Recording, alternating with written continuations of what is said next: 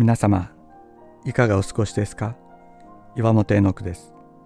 今日も366日元気が出る聖書の言葉から聖書のメッセージをお届けします。11月15日神様に食い下がる。イエス様は愛の方だと聖書は言います。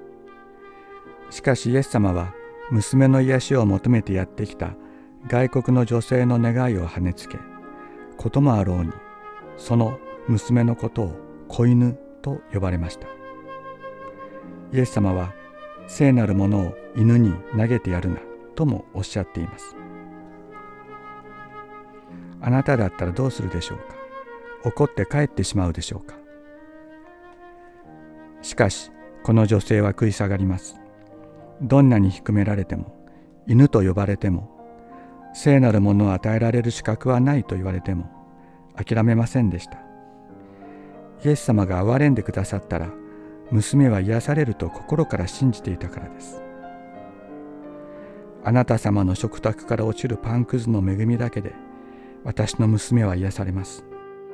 あなた様の力はそれほど偉大なのです。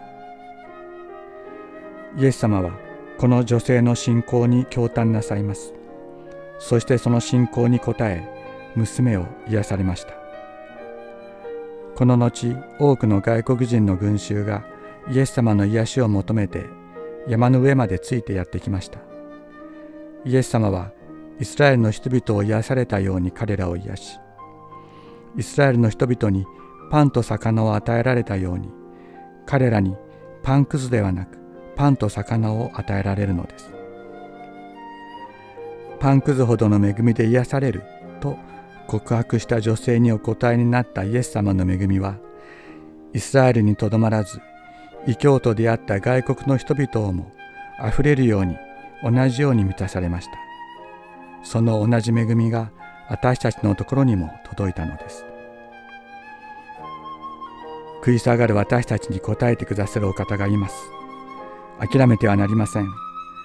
答えてくださるお方がいるのです。しかし彼女は言った。主よその通りです。ただ子犬でも主人の食卓から落ちるパンくずはいただきます。その時イエスは彼女に答えて言われた。女の方あなたの信仰は立派です。あなたが願う通りになるように。すると彼女の娘はすぐに癒された。マタイの福音書15章27から28節。